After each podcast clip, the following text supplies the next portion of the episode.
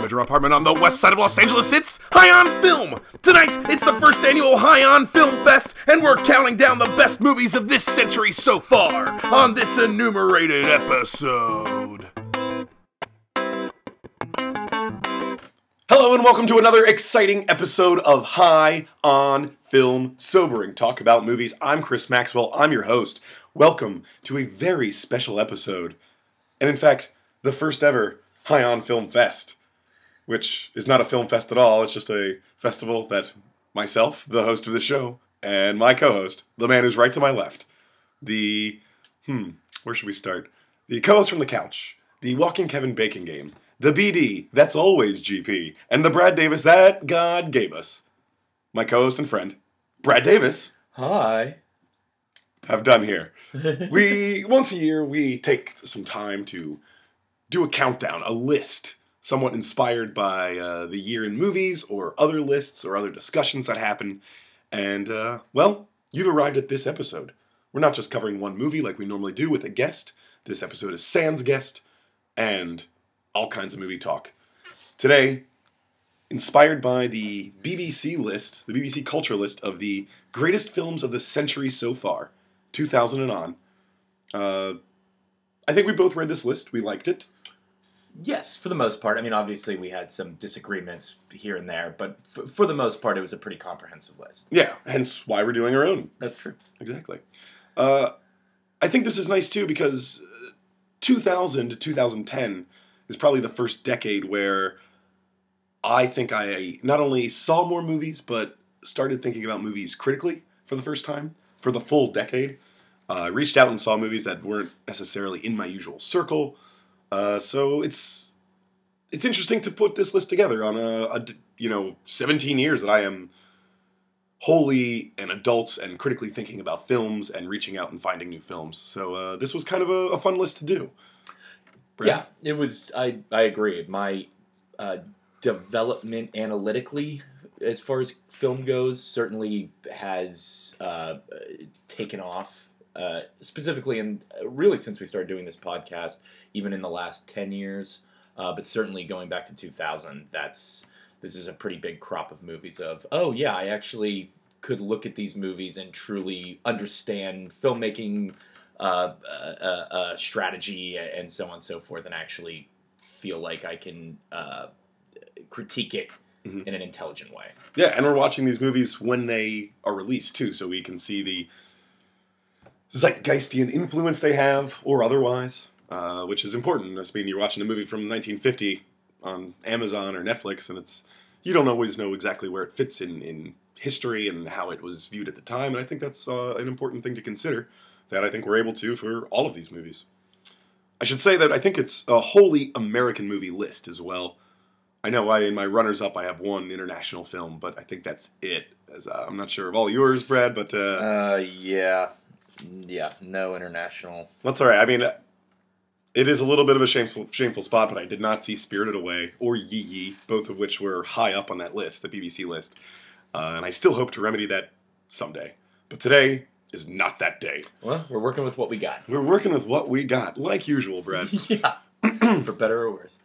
Um, yeah, and oh yes, we compiled this list together so that we wouldn't have any repeats, so that all ten slots would go to uh, original picks. So, I guess what I'm trying to say is, while we both agree on this list of ten, it is not our individual lists of ten. No, it was kind of a compiled top five each, and then kind of putting it together in order to come up with a uh, cohesive ten. Yeah, absolutely. So, um, what do you say? We get this started? Let's do it. All right. Starting with number ten, and I'll go. I'll vouch for for this one on the list. Uh, of course. It is 2014's Richard Linklater's Boyhood. Okay, sure, a very personal pick, a bit of a gimmick movie. A movie Um, that broke you. I witnessed it break you. I like to think it made me whole. However you want to put it. Sometimes you got to break things to make them whole. That's you know, true, is that's that a, is that a saying? I, I just before you go into this, I've never seen. I've you've watched a lot of movies, obviously. I've watched a lot of movies with you. I've never seen you have such a visceral reaction to a film, and I didn't even watch the movie with you. I saw you three hours later, and you were still a whole boyhood later. yes, and you were still this uh, that emotionally raw from the movie. Yes, I will say it is. Uh, it was a little like seeing parts of my life played out on screen in front of me, which was a surreal experience. Um, but if you're not familiar, this is the the movie they shot over 12 years using the same actors. Um, and yeah, that can be dismissed as a gimmick, except that I think it's pulled off in spades. It is uh, an unparalleled document of growing up, especially for Ellar Coltrane, who I think is probably very lucky, uh, maybe unfortunate at times, but uh, pretty cool to have your whole childhood on film documented like this. By Uh, Richard Linklater. by Richard Linklater, yeah. I mean, the cinema verite elements that Linklater always puts into his films uh, make it all the more truthful. Do we need a diary of another white man in America growing up? What it's like for that experience? Probably not. I can't really ever forgive it for that white savior redemption moment with uh, Patricia Arquette, Ooh, yeah, that's a bad scene. where the Mexican gardener thanks her for pushing him to go to school. But that being said, it is done with such love and care and attention to uh, family and the experiences that can shape you as you're growing up. Uh, I just think it's a, a phenomenal film. It's beautiful. It is a, uh, I think, quite an achievement for Linklater and for film itself. And I'll tell you, Ethan Hawke does not get enough credit for that awesome compilation of Beatles solo songs known as the Grey Album that Yeah. apparently he made for Boyhood and to give to uh, Ellar Coltrane. And uh, yeah, it's awesome. I mean, in a different year, because I think it was him against J.K. Simmons. I want to say it was a stacked Best Supporting Actor Ethan Hawke, category. yeah. Ethan Hawke could have easily won an Oscar for this movie. I thought he. This is my favorite performance of his. Um, I think it is kind of a perfect uh, culmination almost of his work with Linklater. Um, Yeah. You, especially watching the Before trilogy, you kind of see his. Uh, uh, not transformation, but his growth, his evolution as an actor a little bit. Uh, To man, he is so damn good in this movie, and obviously Patricia Arquette winning an Oscar, deservingly so. Both of them as uh, his parents are pretty much. Uh, you couldn't have cast two better people for those roles, I believe. The only problem I've always had with this movie, you mentioned the scene, that is a problem, and you have kind of the issue with some movies of don't work with animals, don't work with kids. There are some scenes where the other kids around are not very good actors.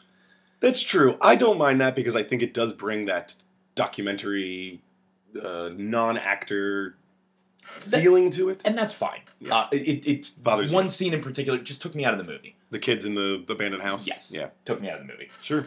So, but otherwise, such an accomplishment in film, especially for how many things, how, much movie changes over time, how much schedules, trying to get all these people together to keep filming these things over 12 years. It, it's truly an accomplishment in filmmaking. Yeah. And I I mean, this pick easily could have been before Sunset as well. Uh, another movie he made since 2000 that I think is near perfect. Uh, it's a beautiful film, but I mean, Linklater has had a hell of a century so far. Not only before Sunset, but before Midnight as well. The third in that trilogy, Waking Life, Tape, Scanner Darkly, School of Rock, Bernie. I think all of which are probably on my top hundred of the century. Uh, and maybe his coming film, Last Flag Flying, We'll see. pseudo sequel to The Last Detail. So uh, Stack cast again. Cranston, Carell, and Fishburne. Laurence Fishburne. Law Fish. Law Fish. Crazy. Yeah. Can't we'll wait. see. I'm very interested. Yeah. Brad, what do you got for number nine? Uh, number nine, I had qualms with this pick, but I feel Really? a, a little bit just because it's too, it's almost too commercial of a pick in a way that I. It, but anyway, it is Dark, The Dark Knight, uh, Christopher Nolan's second movie in the Batman trilogy. Um, it is the best superhero movie ever. I don't even know if it's close, quite honestly. Wow. Okay. Um, I it, was actually on recently. Uh, I caught like probably the last uh, two thirds of it. Every time I watch the movie, I'm more and more impressed with the script. I think that is the element to this movie that constantly gets overlooked, especially when you watch Dark Knight Rises. I remember seeing Dark Knight Rises in theaters and being like, "Man, that just didn't feel like it was very good." And then I went back and watched Dark Knight. I was like, it wasn't very good. Dark Knight Rises was Yeah, yeah. not very good. The Yeah. script, I, I mean, just the so many great lines in the movie. The you either die the hero or live long enough to become the villain is almost a iconic. Fr- I mean, it's used. Jay Z's I was it gonna say like- it's in a Jay Z I mean, song, which yeah. is uh, what more? What more do you need to know? yeah. If you need any verification of uh, of a line being iconic, and it is a ballsy movie. In I feel like too many superhero movies kind of play it safe, and in the killing of Maggie Gyllenhaal's, I, I'm a big spoiler here, but most people have seen this movie. Rachel. billions of dollars. Rachel Dawes is a bold decision for a f- movie franchise, and not enough franchises take risks like that. So I always kind of give it props because it really gives you the, that emotional tearing you down a little bit of obviously Bruce and obviously uh, Harvey, who then turns into a villain because of it. All of that being said, this movie is not on this list without Heath Ledger. It is. I was wondering when you were gonna get to Uh, this. well, save the best for last. Sure. It is a, a. I'm going to use all the cliche phrases because they are overused and often not used in the right way. They are fitting here. Tour de force, uh, re- revelatory performance. When he was cast in the movie, I was like, "What are you doing, Christopher Nolan? Heath Ledger? I just don't see it." Especially after what Nicholson had done with the Joker.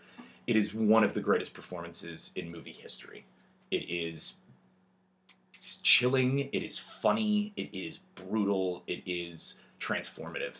And this movie is not on the list without him. Yeah, I, I'm with you there. I mean, Heath Ledger is awesome. I remember, you know, smugly being like, "What? This is going to be a train wreck." Heath Ledger is the Joker. No, the guy from Knight's Tale. No way.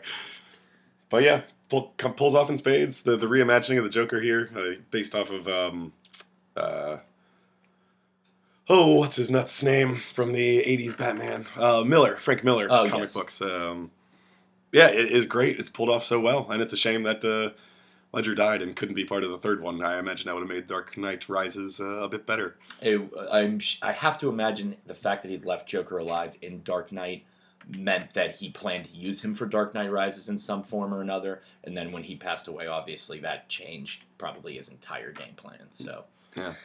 yeah. And spoiler alert: this movie, the only Christopher Nolan film on the list. So sorry, Inception and Interstellar fans. Yeah. That's and uh, Memento, I believe, is 2000. Oh, That Memento. could have been on this list too. I believe. and Dunkirk Yeah. yeah. could have been on this list. Not future Best Picture winner Dunkirk. Oh, we'll see. Yeah, I hope not. I hope not to. Although I really did enjoy that movie. All right, number eight, Ocho, 2002. Here it is. The Old Guard, Steven Spielberg. Catch Me If You Can. I adore this movie. I do think it is Spielberg's last great masterpiece. Again, sorry for those who like Munich. I couldn't get into that movie. I don't know if it's because I don't have the the uh, memory of the actual event Or the connect. or the connection to it. Um, it might be because that Eric, Bana screaming orgasm scene that I kind of remember and I didn't care for. Either way, uh, it wasn't for me. I liked Warhorse, I liked Lincoln, but they are not what this movie is. This movie is classic Spielberg fun. Uh, this is also, I think, my most surprising pick on this list. I agree. I didn't think this would make my list, but every time I see it on, it pulls me in and I just enjoy watching it. And like you said, uh, the performances, in addition to Spielberg being a masterful filmmaker, the performances make this a joy. DiCaprio, uh, Tom Hanks playing a little uh, a less conventional Tom Hanks role, True. Christopher Walken, and then a cavalcade of uh, DiCaprio's girlfriends in this: Amy Adams, Jennifer Garner. Um, there's a Grey's Anatomy lady on Uh, there. Ellen Pompeo. Ellen Pompeo. Yeah, yeah, exactly. I, I, I just love this film. It's it's phenomenal. It's uh, it was actually on last night, and I watched it before I went to bed, and I stayed up until the end, even though it was almost three o'clock in the morning, because I love this movie. It is so fun. It's so clever. It's and I, this is going to sound crazy to say, it's DiCaprio's breakout role. Titanic and Gilbert Grape are obviously his breakout role as far as celebrity, as far as uh, just being kind of in the zeitgeist Mhm. and being kind of known as this huge actor. Catch Me If You Can is the first movie where I was truly floored by his performance. He has such. And the thing I always forget about this movie is he's playing a 17 year old or 16 to 18 year old Yeah, in yeah. that range because he brilliantly has these moments of pretending to be somebody else and making you believe that he's a doctor or a lawyer and all this. But then he mixes in these beautiful, nuanced little moments of like, this is still a kid, and he nails it. And he, it's almost like this uh, duplicitous uh, performance that you just kind of get all of. And it starts off a string of movies for him. Uh, we'll uh, we'll get to other ones, but specifically like uh, Aviator, Gangs of New York, his first work with uh, Scorsese, Blood Diamond, Shutter Island, Inception, Django. Like this really sets off a string of DiCaprio greatness. Yeah, and, and he has the right kind of uh, bravado to pull this off. And I mean, what makes that even work better is uh, I think of like the doctor scene where he has to like look at this patient who has like a broken leg or Uh, something. yeah, like blood spewing. and he has no idea what he's doing. And to see him crack, to see that bravado, to see all this like uh, ego that he has as this like kid who's making millions of dollars and getting away with it, uh, fall when it, it has when someone's life is on the line is phenomenal. to Uh, the point where he's almost puking at the sight of blood. yeah, and the supposed to be a bones sticking out of yeah. it. Yeah, yeah. It's it's just terrific. It's a, it's a great performance and just a a fun movie. Uh, I think a, a, a nice little uh, bright spot in this list. I think it's going to be increasingly heavier. Yeah, and it just a nice little caper film. I, Yeah. mean, it's it, the scene I always love of when DiCaprio is technically caught by Tom Hanks in the room, but DiCaprio plays it off like he's a cop and he's there already. Yeah, It's just such a fun, li- like having these two square off and meet each other for the first time, and he still gets away. Like, ah, it's such a little fun scene. I just eat it up. yeah, yeah. Truly. All right, we're at number seven. Uh, well, Brad? let's stick with what's working. Okay. Uh, Leonardo DiCaprio, another film working with Martin Scorsese, uh, The Departed. It is Only four years later. Yes, it is. Uh, I, I didn't name it in that list of DiCaprio. Um, uh, the, the Catch Me If You Can kind of set off this great run of films. Departed being, in my opinion, uh, his probably his best performance to date. Uh, I think Wow. the stress of again kind of this duplicitous character of trying to keep up uh, appearances with the Jack Nicholson mobster, and then also the panic underneath of knowing that worrying he's going to be caught, worrying uh, what's going to happen to him, uh, and his dealings with Martin Sheen and Mark Wahlberg. Uh, his performance in this movie always stood out to me the first time I saw it. It still does every time I watch it. Um, it's Scorsese's modern day masterpiece. Um, and I think that this, while we're talking about DiCaprio, he is the best actor of our generation. I think he is probably, Yeah, I don't think you get too much pushback on that. it's hard to. Yeah. Uh, and He's got his Oscar now. Scorsese's got his Oscar because of this movie. Yes, and I mean, you start between Aviator, Catch Me If You Can, Departed, then you get his Oscar for Revenant. Like I just feel like he has been crowned finally and deservingly so the best actor of our generation. Yeah, I mean, you're right. This again, a tour de force of, of acting here. Damon, uh, Brilliantly subtle. is I, great. I think Damon doesn't get enough credit for this movie. Actually, I'm sorry to interrupt you. No, I wanted to fine. mention that he. I think it's his. what- He has to internalize so much in this movie, and you see it all play out uh, in in mostly silence. Is uh, a really nice job by him. yeah. And again, Scorsese, what a uh, century so far. I mean, Shutter Island, a movie that easily could have made this list as well. I agree. I love that movie. It's a great film. Uh, Aviator, great. I, I really loved Hugo, and uh, half of Wolf of Wall Street, I think, is really good. Whole 50% of it. yeah, the first two hours. All right, that's uh, number seven, Departed, of course, the, the Scorsese Oscar. Number six, another Oscar winner. uh, most recent Oscar winner, Yes. La La Land. No, I'm kidding. Uh, uh, Moonlight. that'll be the last time we ever make that joke That's in it. this podcast. That's it. Never again. Retired the joke. Yeah. It's over. It's Uh, travesty what happened. Barry Jenkins, 2016, Moonlight. the arguably the most important film on this list. I wrote the exact same thing down. Most important story on this list. arguably the most important story told in this century. It is a movie that we have not seen. A movie about a young black man growing up in uh, an impoverished area, dealing with uh, drug dealers on a consistent basis, dealing with just the hardships of growing up uh, impoverished Impoverished. and dealing with kind of the masculinity elements of that society, but also dealing with the fact that you are gay.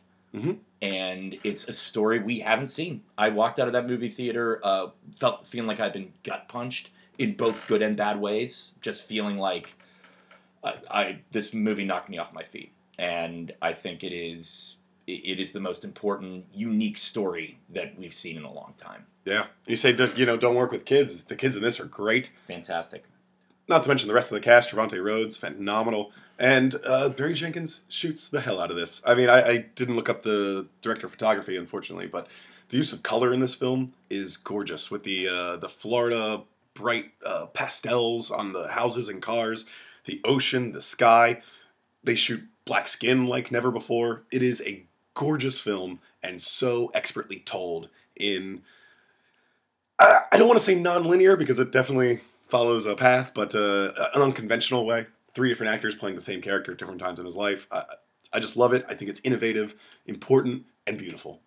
Yeah, and Mahershala Ali wins an Oscar, deservingly How so. could you forget about Mahershala Ali? Naomie Harris would have won an Oscar almost any other year if she wasn't up against Viola Davis, who should have been in the Best Actress category. So she should have won an Oscar. She was incredible. Uh, and the diner scene at the end, everything that takes place in that diner scene is so well done, so well acted. And the scene where, God, I'm forgetting his name now, uh, is cooking for uh, the, the is the scene where he's just making him dinner at the diner when he shows up is one of the most romantic scenes I've maybe ever seen. Oh yeah, stealing glances at one another. It is, Well, and just his care, like he's just working at this like you know typical diner, no big deal. Yeah, just- greasy spoon. Yeah, and just the care that he takes in making this food for the guy who showed up is um, is such a beautiful scene. I just love everything that takes place at that diner. Yeah, yeah, for sure. All right, number five. um, boy, 2004 Michel Gondry film. Kevin, that was his sorry. Kevin. Yes, that is the, the Yep, character's name. Sorry No problem. to undercut you. Michel Gondry's film in 2004, Eternal Sunshine of the Spotless Mind. Boy, I mean, talk about uh, looking at Jim Carrey in a new light. I guess. I mean, what is this? This is after Truman Show for Yes. sure. Yeah, yeah.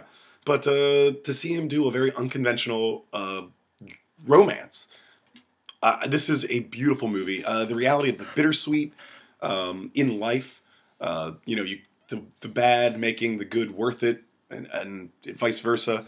Uh, it is a clever, creative, and I love the slightly genre bending script by Charlie Kaufman, who is one of the great writers of this uh, of our age. I mean, look at his 2000 so far. Adaptation, Confessions of a Dangerous Mind, that just written Synecdoche, New York, and Anomalisa. I think are both wildly uh, imaginative and unbelievable films that he both directed as well.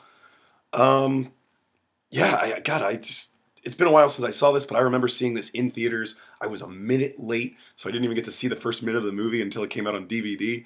But I I absolutely fell in love with this from the from the second I sat down in the in the Manor Theater in Squirrel Hill in Pittsburgh, Pennsylvania. Shout out. Shout out, one of my favorite theaters. and yeah, it's it's just phenomenal. Kate Winslet, Jim Carrey, a great supporting cast with David Cross and Kirsten Dunst, and it's just Mark Ruffalo, Mark Tom Ruffalo. Wilkinson. Yeah, look at that, guys. I'm already forgetting. Um, yeah, and serves as a nice little uh, double feature with uh, Spike Jonze as her now. Yeah, it's one of the most creative films I've probably ever seen. Um, Kate Winslet's amazing in it. Uh, Jim Carrey, I you brought up Truman Show, which I think is these are probably his two great performances. Maybe that these two and Man on the Moon. And Majestic. I liked Majestic. I liked Majestic. I don't put his performance up there with these. Sure, yeah, yeah. Man on the Moon's a good one, yeah. Um, Truman Show, I feel like while I love that performance, I love that movie. I feel like you still get a lot of Jim Carrey isms in that movie, where this movie it truly felt like the typical Jim Carrey comedic angst, for lack of a better term, is truly gone. Like it disappears, and he is just this reserved guy who all he wants is kind of minimalist normalcy and he falls in love with the most off the wall, all over the place woman you could imagine. And this kind of uh, uh, opposites attract thing is, is beautiful. But yes, the uh, I what did I write that? Uh, heart. This movie is heartbreakingly beautiful. Yes. Well, that's what I was saying with the bittersweet. Yes, like, uh, you know, as, as he gets his memories erased, all these bad memories of being just heartbroken, he sees all the good times and wants to keep them. And oh man, he, he just gives a, such a raw, true performance. It's a beautiful film. All right, that brings us to number four. What do you got, Brad? I have Quentin Tarantino's other masterpiece. Other masterpiece, not Pulp Fiction. Not Pulp Fiction because it's not the 2000s. Inglourious Basterds.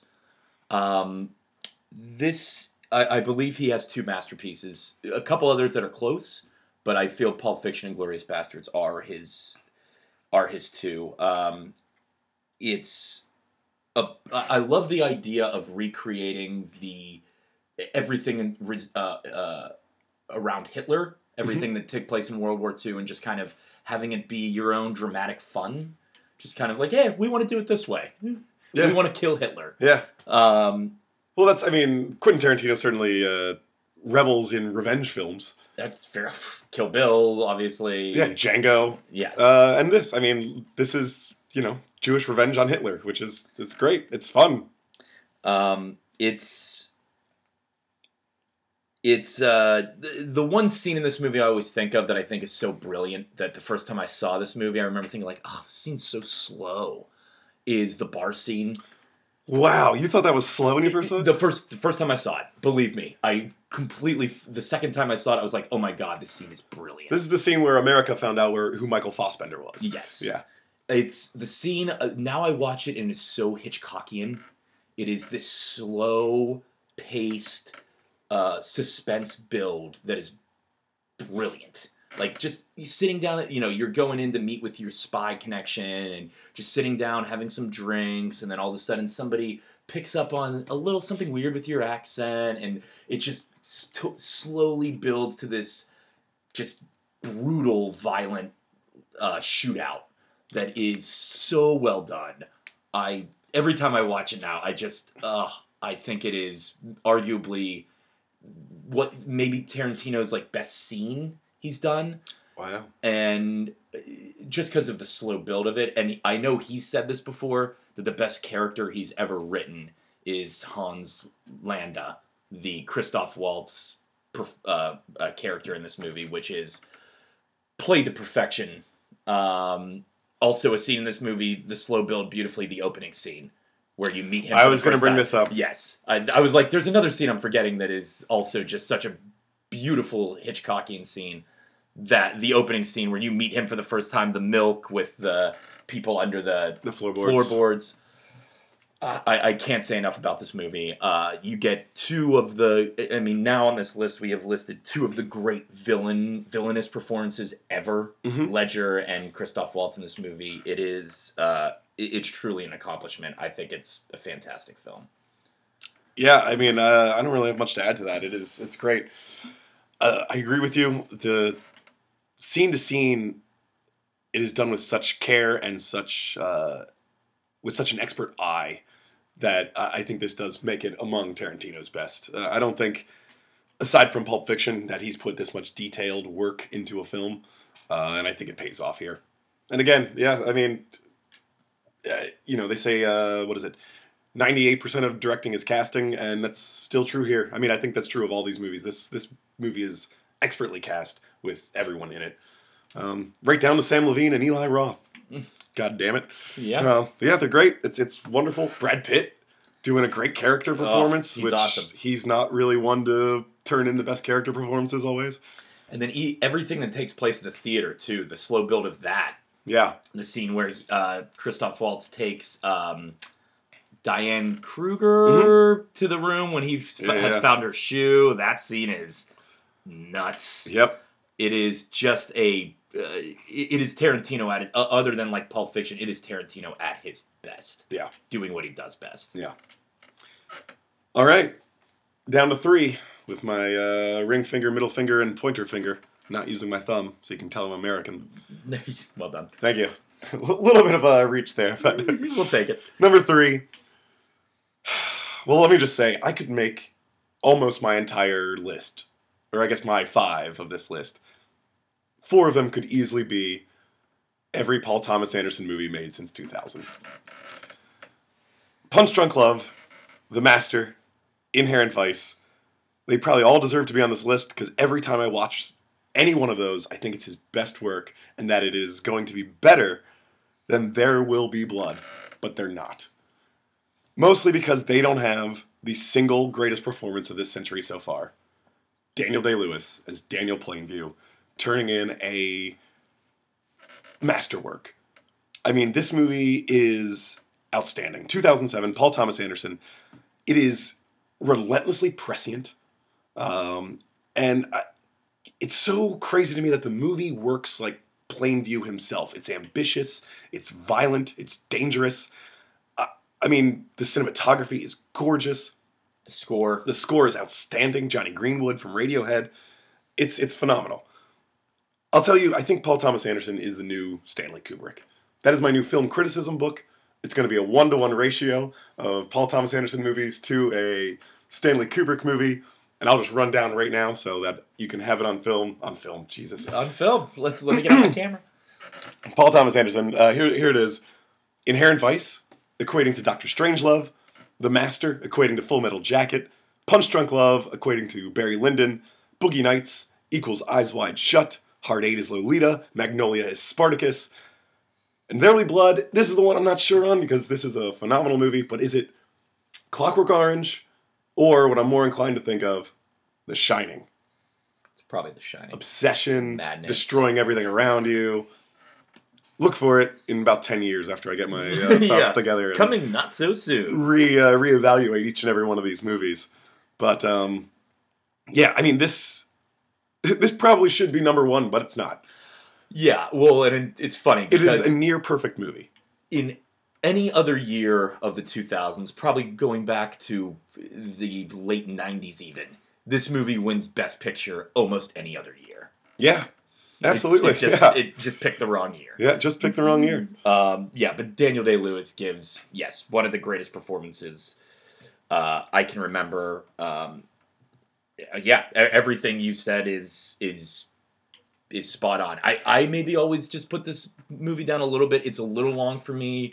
Kind of the middle part with his you know, quote unquote brother. Mhm. That whole little chunk of the movie kind of eh, dragged a little a little bit for me. I'm being very nitpicky here. Sure. But this movie is something special. Yeah, and like Paul Thomas Anderson movies, it's a little dense, but uh, upon rewatching and rewatching, I it I think it clears itself up and, and deepens so much. And for a movie that takes place, what this is supposed to take place in like the 1800s, early Uh, 1900s, yeah, something like that. Turn of the around that century. turn of the century. Uh, it's the message and the everything's still so prevalent today. yeah, Greed, kind of in capitalism Yeah. v religion, who you serve. You know, it's it's it's phenomenal. Uh, of a reoccurring theme in a lot of uh, Paul Thomas Anderson works. That's true. All right, number two, Terrence Malick's Tree of Life from 2011.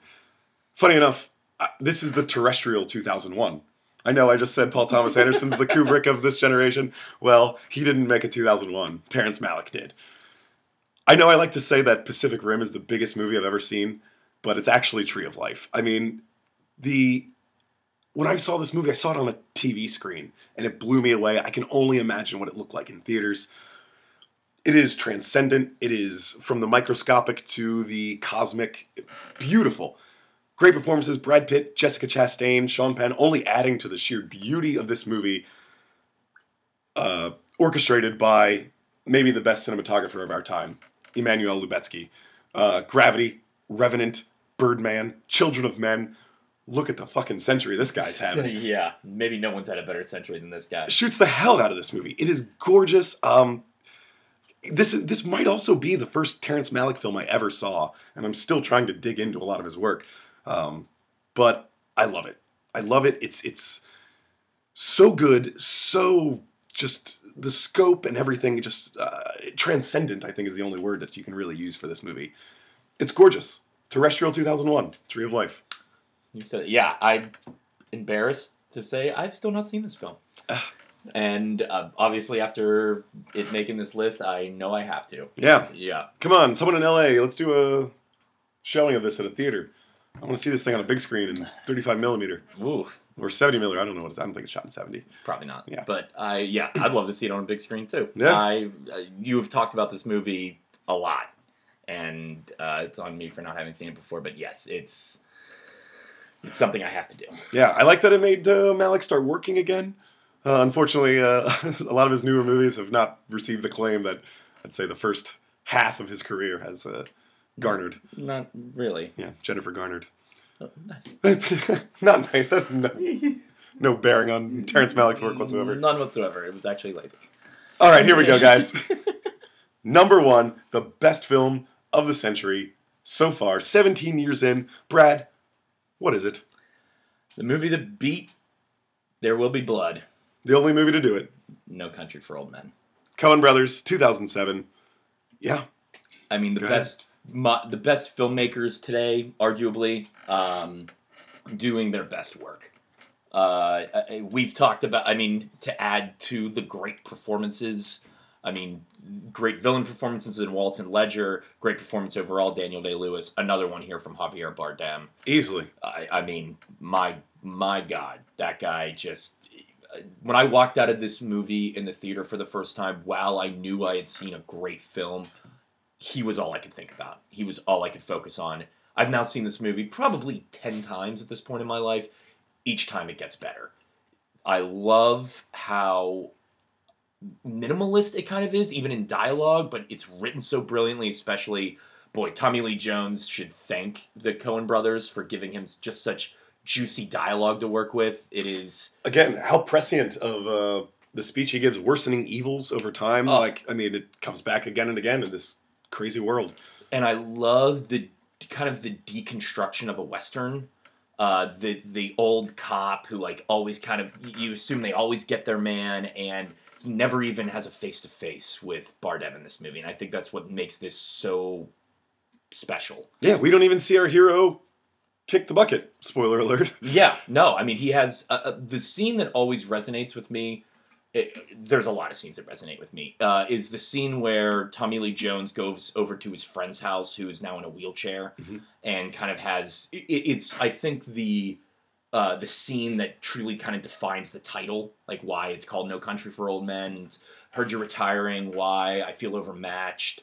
Kind of thought God would come to me later in my life, and he didn't. It's just it's brilliantly written and brilliantly filmed. You get these like really existential, brilliant uh, pieces of dialogue, but then you also have these great kind of action scenes. The chase of uh, the whole scene of uh, uh, jo- uh, Josh Brolin in his hotel room when he knows that Bardem's there, turns out the light, the lights go off in the hallway, the feet walking, like just again building suspense in a brilliant fashion, and then the chase is- in the street is actually like a really good action scene.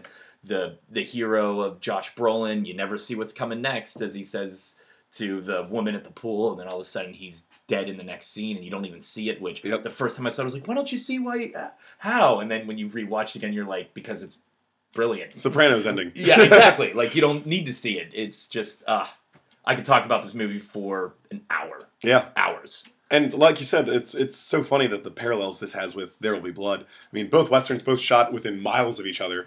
At the same time, uh, an amazing score in There Will Be Blood. Not a single piece of music in No Country for Old Men.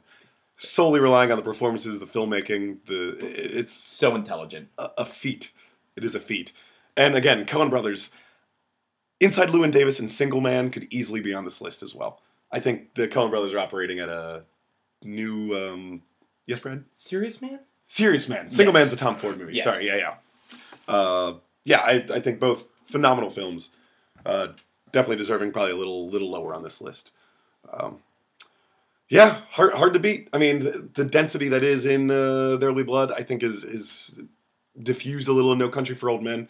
Not enough that I don't think it's it's dumbed down, but uh, certainly I think elevates this movie above the rest Agreed. for sure. Well, there it is, guys. That's our list. The stress is over of having to make pick only five each. Yeah, if you uh, agree, disagree, have something to add, let us know. Please yell at us.